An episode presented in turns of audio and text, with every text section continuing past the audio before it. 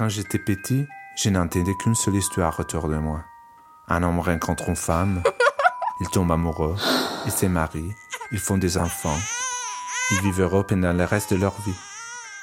Je ne savais pas que la vraie vie était pleine d'histoires différentes dans lesquelles l'amour se manifeste dans des formes magiques et imprévisibles. Donc avec ce garçon, euh, ben on a on a des règles relation qui sont écrites dans, qui, euh, enfin, qui sont écrites. permettait qui de troubler qu'est-ce que c'est que l'amitié, qu'est-ce que c'est que l'amour, avec qui je fais du sexe, se- avec qui j'en fais pas. que je mérite avoir quelqu'un qui m'aime vraiment. Il y a de l'amour. je Mais qu'est-ce que l'amour. En fait? Il y a beaucoup de types d'amour. mais en même temps, être, euh, être une fille qui devient un garçon qui est Avec attiré lui, par les garçons, c'était pas possible. quand on s'est rencontrés. que je j'ai tu sais, C'est- marrant, euh, Bienvenue dans la série audio Ma vie de licorne.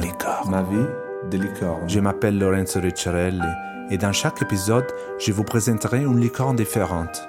Chaque licorne m'a raconté sa vie et comment Niel a réussi magiquement à créer son parcours en dehors du prévisible.